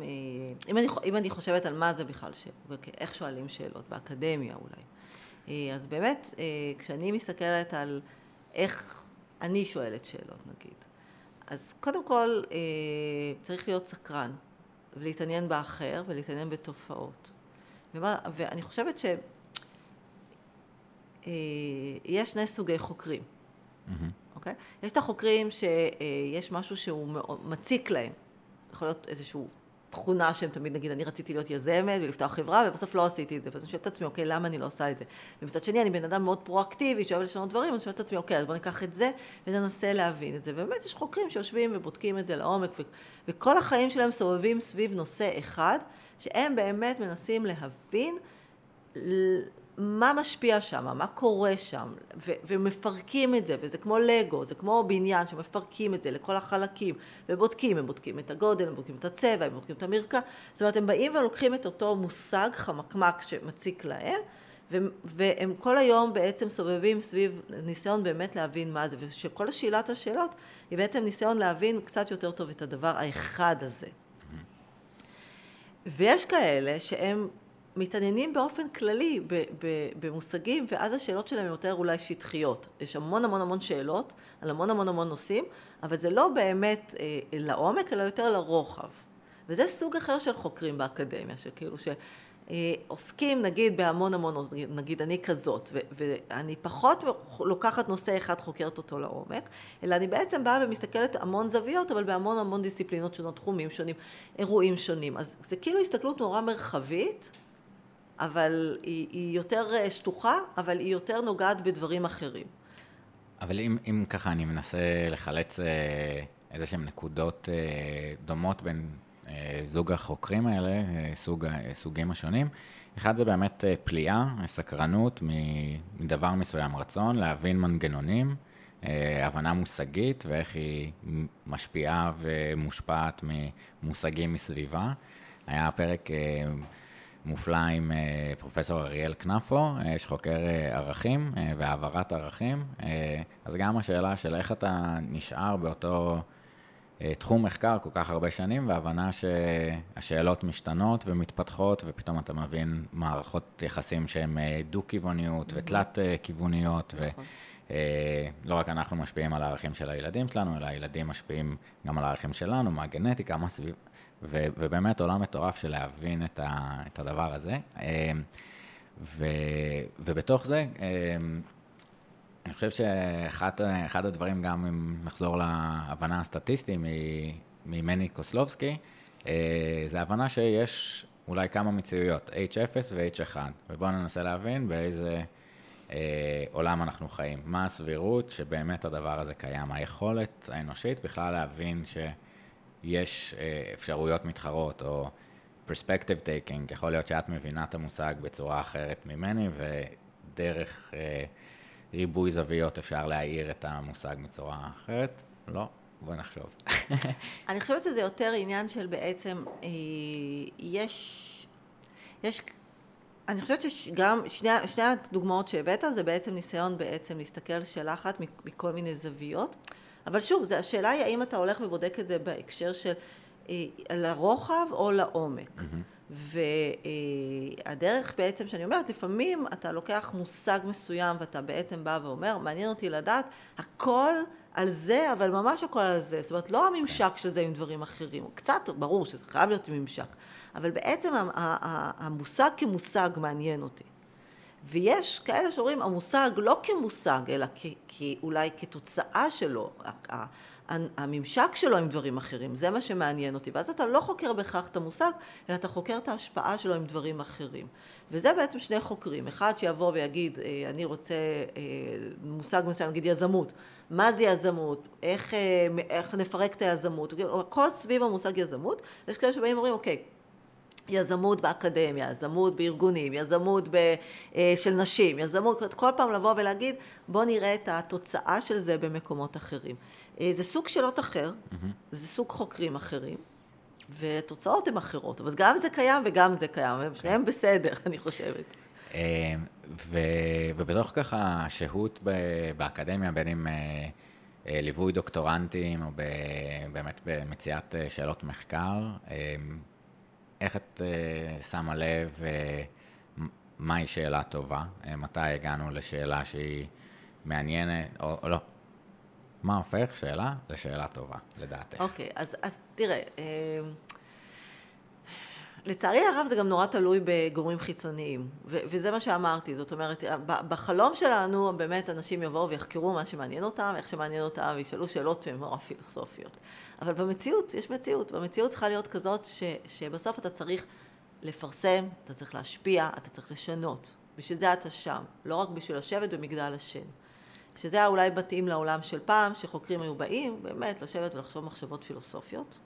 והיום פילוסופיה היא תחום שהולך ופחות מקבל אה, את המקום שלו, ו- וכן יותר פרקטיקה. אתה בא ואתה אומר, מה זה תורם? אז כשאני מסתכלת על דוקטורנטים ובאים אליי ושואלים אותי, לצערי לא מספיק, אז אם מישהו רוצה מוזמן, אה, כמובן אני מקבלת, אה, אני אשמח שיבואו יותר. אה, אז, אז תמיד השאלה היא, אוקיי, א', מה החדשנות שבזה? מה אתה אומר לי שהוא באמת אה, יכול לעבוד חדשנות? וגם אני הרבה פעמים מסתכלת על אה, האם זה נוגע במישהו, האם זה משפיע על מישהו. נגיד, עכשיו אני, אני חוקרת, יש לי דוקטורנטית אה, מאוד, שעושה דבר מאוד מעניין, על אה, אימוץ חדשנות דיגיטלית בקרב בני הגיל השלישי. שזה מבחינתי אה, אה, דבר שהוא מקסים, מכיוון שזה... אה, א', זה רלוונטי, אנחנו רואים שיש שינוי שקורה, וזו שאלה טובה, היא שאלה שהיא רלוונטית, היא, היא קורית עכשיו, יש לה איזשהו אימפקט שאני יכולה לראות, וגם היא נוגעת באוכלוסייה, ואולי באמת אפשר יהיה דרך זה לתת איזשהם כלים לאוכלוסייה מסוימת, שאולי לא מקבלת מספיק מענה. זאת אומרת, דווקא המחקרים שהם עוסקים במשהו שהוא כבר קיים, נגיד, בלי להעליב, אבל נגיד לחקור מנהלים ותהליכים של ניהול, אני חושבת שזה כבר משהו שהוא אה, קשה יהיה מאוד לחדש שמה, ובאמת לבוא עם איזושהי תובנה שהיא תובנה חדשה. אולי עכשיו בעידן הפוסט, הפוסט קורונה אה, כן יהיה לזה שאלה, אבל נורא נורא קשה. ויש אוכלוסיות שלא מקבלות מענה, ומבחינתי שאלה טובה היא שאלה שבסוף אתה בא ואתה תוכל לעשות איתה שינוי, אה, תיקון עולם אולי אפילו של... מדהים. אה, אוקיי, נגיד, התלמידת מחקר השנייה שלי עובדת עם ילדים אוטיסטים, בשילוב של, לא ילדים, סליחה, עובדים אוטיסטים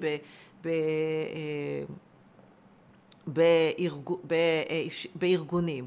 שגם זה בעיניי מקסים, כי זה שוב, זה משהו שמצד אחד הוא באמת חדשני, שלא מספיק קיבל, אבל גם יש לו תרומה, וזה לא סתם יהיה שאלה. אז נכון, יש חשיבות לעשות מחקר בסיסי, ואנחנו בסוף... אולי דווקא מאותו אומן שבדק את תורת המתרים, בסוף ימצאו תרופה לסרטן, לא יודעת. אבל אני אישית, כשאתה שואל אותי מהי שאלה טובה, גם רלוונטיות וגם איזושהי תרומה לעולם. ולכן אני, אני מנסה כן לחקור דברים שיש להם, לא תמיד, לא תמיד אני עושה את זה. בסוף גם זה עניין של תקציבי מחקר ועניין של יכולת לפרסם.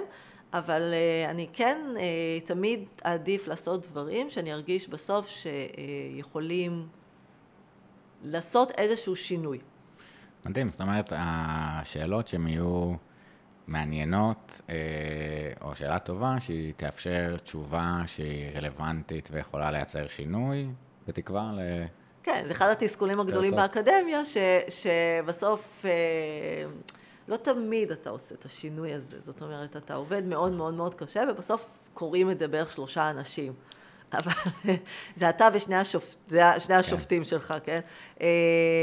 אבל לפעמים דברים כן צצים, וסיפרתי לך שכתבתי איזשהו מאמר, לא חשבתי שהוא יעשה איזשהו אימפקט, ופתאום מישהו בא ואמר לי, כן, קראתי את זה, בואי, זה על הלוואות חברתיות, בואי תספרי לי קצת על הלוואות חברתיות, ו- ומה זה אומר, ו- ואז אתה אומר, וואו, אולי בסוף כן יש לזה איזשהו אימפקט, ואולי בסוף זה כן ישנה משהו. לגמרי, ואני חושב שכאילו הרבה מהעשייה היא קצת אה, בגדר שלח לחמך על פני המים. אתה לא יודע את מי זה יפגוש ואיפה, ואם זה רלוונטי או לא, ו... המקום של אולי לחשוב באיזה פורמטים אנחנו מנגישים את הידע הזה, זאת אומרת אם זה רק במאמרים שאתה צריך שיהיה לך רישום, כי אחרת זה עולה מאה דולר רק לקרוא אותו, אל מול פודקאסט של להנגיש את הידע ואולי מחשבות שיהיו בעקבות זה, או טיק טוק, או כל מיני מערכות של פיאפוע של הידע הזה, וכמו שאמרנו, יש הרבה כן תובנות שהצטברו בפרופסיה של פסיכולוגיה ארגונית, או סוציולוגיה ארגונית, או יחסי עולם העבודה, שיושבים או בספריות, אבל הפיאפוע הזה והמעבר למנהלים שמתמודדים עם הדברים האלה בפועל, זה אולי מה שככה מייצר את ההבדל. אני חושבת שהאקדמיה מבינה את זה, ואני חושבת שהיום לפחות אנחנו רואים שכן יש נטייה, זה מתחיל עם אוניברסיטת חיפה, נגיד שבאמת הספר של עוז, נשים לינק בקרוב, אני לא מכיר. איזה ספר? דור הוואי, לא, כל שקרי האקדמיה, סליחה. אז הם באמת מדברים שם על זה שבעצם כן, האקדמיה צריכה להסתכל גם על איך הם עושים השפעה על הסביבה שבה היא נמצאת, ולהעריך את המרצים גם דרך... דרך לא רק כמה מאמרים כתבת ב-A-Journal, אלא האם אתה בעצם עושה תרומה, בעצם משתמש כדי לייצר תרומה לקהילה. אז חקת עליי שאני במלא ועדים, אז א', אני מאוד בן אדם פרואקטיבי, אבל אני כן מאמינה ש, שזה חלק מהעניין. זאת אומרת, אם אני יודעת אה, לראיין, אז למה שאני לא אלך לעירייה וישב שמה ועזור להם לראיין? כי, אני, כי, כי, זה, כי זה משהו שאני יכולה לעזור. אה, להשתמש בידע שלי, ואם אני כתבתי מאמר שהוא מאמר שהוא יכול לתרום איכשהו או לעשות מחקר, אני כן חושבת שהאקדמיה כן מבינה את זה, מנסים להנגיש, ואני מאמינה שבעתיד כן יהיה לזה משקל. כן, זה גם קורה, זאת אומרת, יש הרבה שיתופי פעולה, תעשייה ואקדמיה, והבנה שמרכזי הייטק טובים ככל שיהיו, ואנחנו גם שנייה מתרחקים מעולם מדעי הרוח ומדעי החברה, אז הם צריכים לעבוד ביחד, אנשי איי איי ודאטה ותיאוריות של איך אנחנו עושים עיבוד תמונה וידה ידה, ואותה סימביוזה בין שאלות שהן לשם שמיים לשאלות שהן לשם כסף, מתכנסות ומייצרות השיתופי פעולה הייחודיים. אז אני חושבת שאחד הדברים המעניינים שקרו, וזה אפרופו אמליה, פרופסור אמליה אוליבר, שכאילו בשנות ה-תשעים זה היה מאוד ברור למשל שחברות ביוטכנולוגיה, יש להם קשרים מאוד טובים עם האקדמיה. והיה מערכת יחסים מאוד טובה, והאקדמיה נתנה את הידע שלה בחינם, ובאיזשהו שלב מה שקרה זה שהתחילו להבין שזה מפסידים פה המון כסף, אז האקדמיה בעצם עצרה ואמרה, אוקיי, אנחנו נקים חברות משלנו, ואם אתה רוצה להשתמש בידע, תשלם לנו תמלוגים מאוד מאוד גדולים. ואני חושבת שבשנים האחרונות פתאום אתה רואה ששוב יש שינוי, וההבנה היא שאתה צריך לאפשר הנגשה של הידע, גם בביוטכנולוגיה, ואפילו נגיד אצלנו יש את החממת היזמות, אז אנחנו מאפשרים לסטודנטים למשל לקבל מאה אחוז מהזכויות על, הפת... על ההמצאות שלהם, וההנחה היא שבסוף זה יחזור אליך, אז יש פה מעגל טוב. אז אתה רואה שזה, שוב, זה גלים כאלה של המקום של האקדמיה בשדה, של בשדה הפרקטיקה ומערכת היחסים, וכן ניסיון ליצור משהו שהוא ביחד, סינרגיה. כן, אני בסוף מאמין, כאילו, וזה קצת אולי חוזר למה שתסכל אותי בקורונה, שלרדת לכל אחד והקידום ה... אינטרסים האישיים שלו, ואני מול, מעל הארגון שם את הזה שלי, ולהבין שאיזה מגניב. כולנו חיים כאן במדינת ישראל, מי ששומע בארץ ומי ששומע בחו"ל, ומי שהגיע לכאן, יכול להיות שהוא הגיע מסודן או מפולין או במרוקו. הרגע, לא מזמן הגענו לכאן ולייצר כאן את החברת מופת הזה ותיקון עולם ועשיית הטוב, וההבנה שיש מקומות שיש כשלי שוק וצריך את הרשות החדשנות של אורן אורן ל... בעבר של ההבנה של אוקיי, קשה להשקיע בביוטק וזה השקעה ל-עשרים שנה קדימה וה-וי סי'ס פחות, אז המדינה יוצרת את זה, אבל כן בסוף הטוב המשותף הזה, וככה לקנח יש שיר של ויסלאבה שמברובסקה של כמות מסוימת של, אני לא זוכר בדיוק, עצמות וכמות מסוימת של שרירים ביד, יכולים לכתוב או את מיין קאמפף או את פועדוב. יאללה, בסוף כולנו לא נהיה פה, ובואו ננסה לעשות טוב כל עוד אנחנו יכולים. תחבר עם עוד אנשים ששואלים שאלות ולעשות טוב. נכון. אז, אז אני אשאל ככה, באמת לקראת סיום, אם הייתי יכולה לתת עצה, טיפ, מחשבה, תובנה, למי ששומע, שיעשו שימוש יותר טוב בשאלת שאלות, כדי שכולנו יהיה פה קצת יותר טוב, מה זה היה? וואו, אני חושבת שאני אתעלה באילנות גבוהים, בקלוגר. אני חושבת שא', קודם כל להתעניין.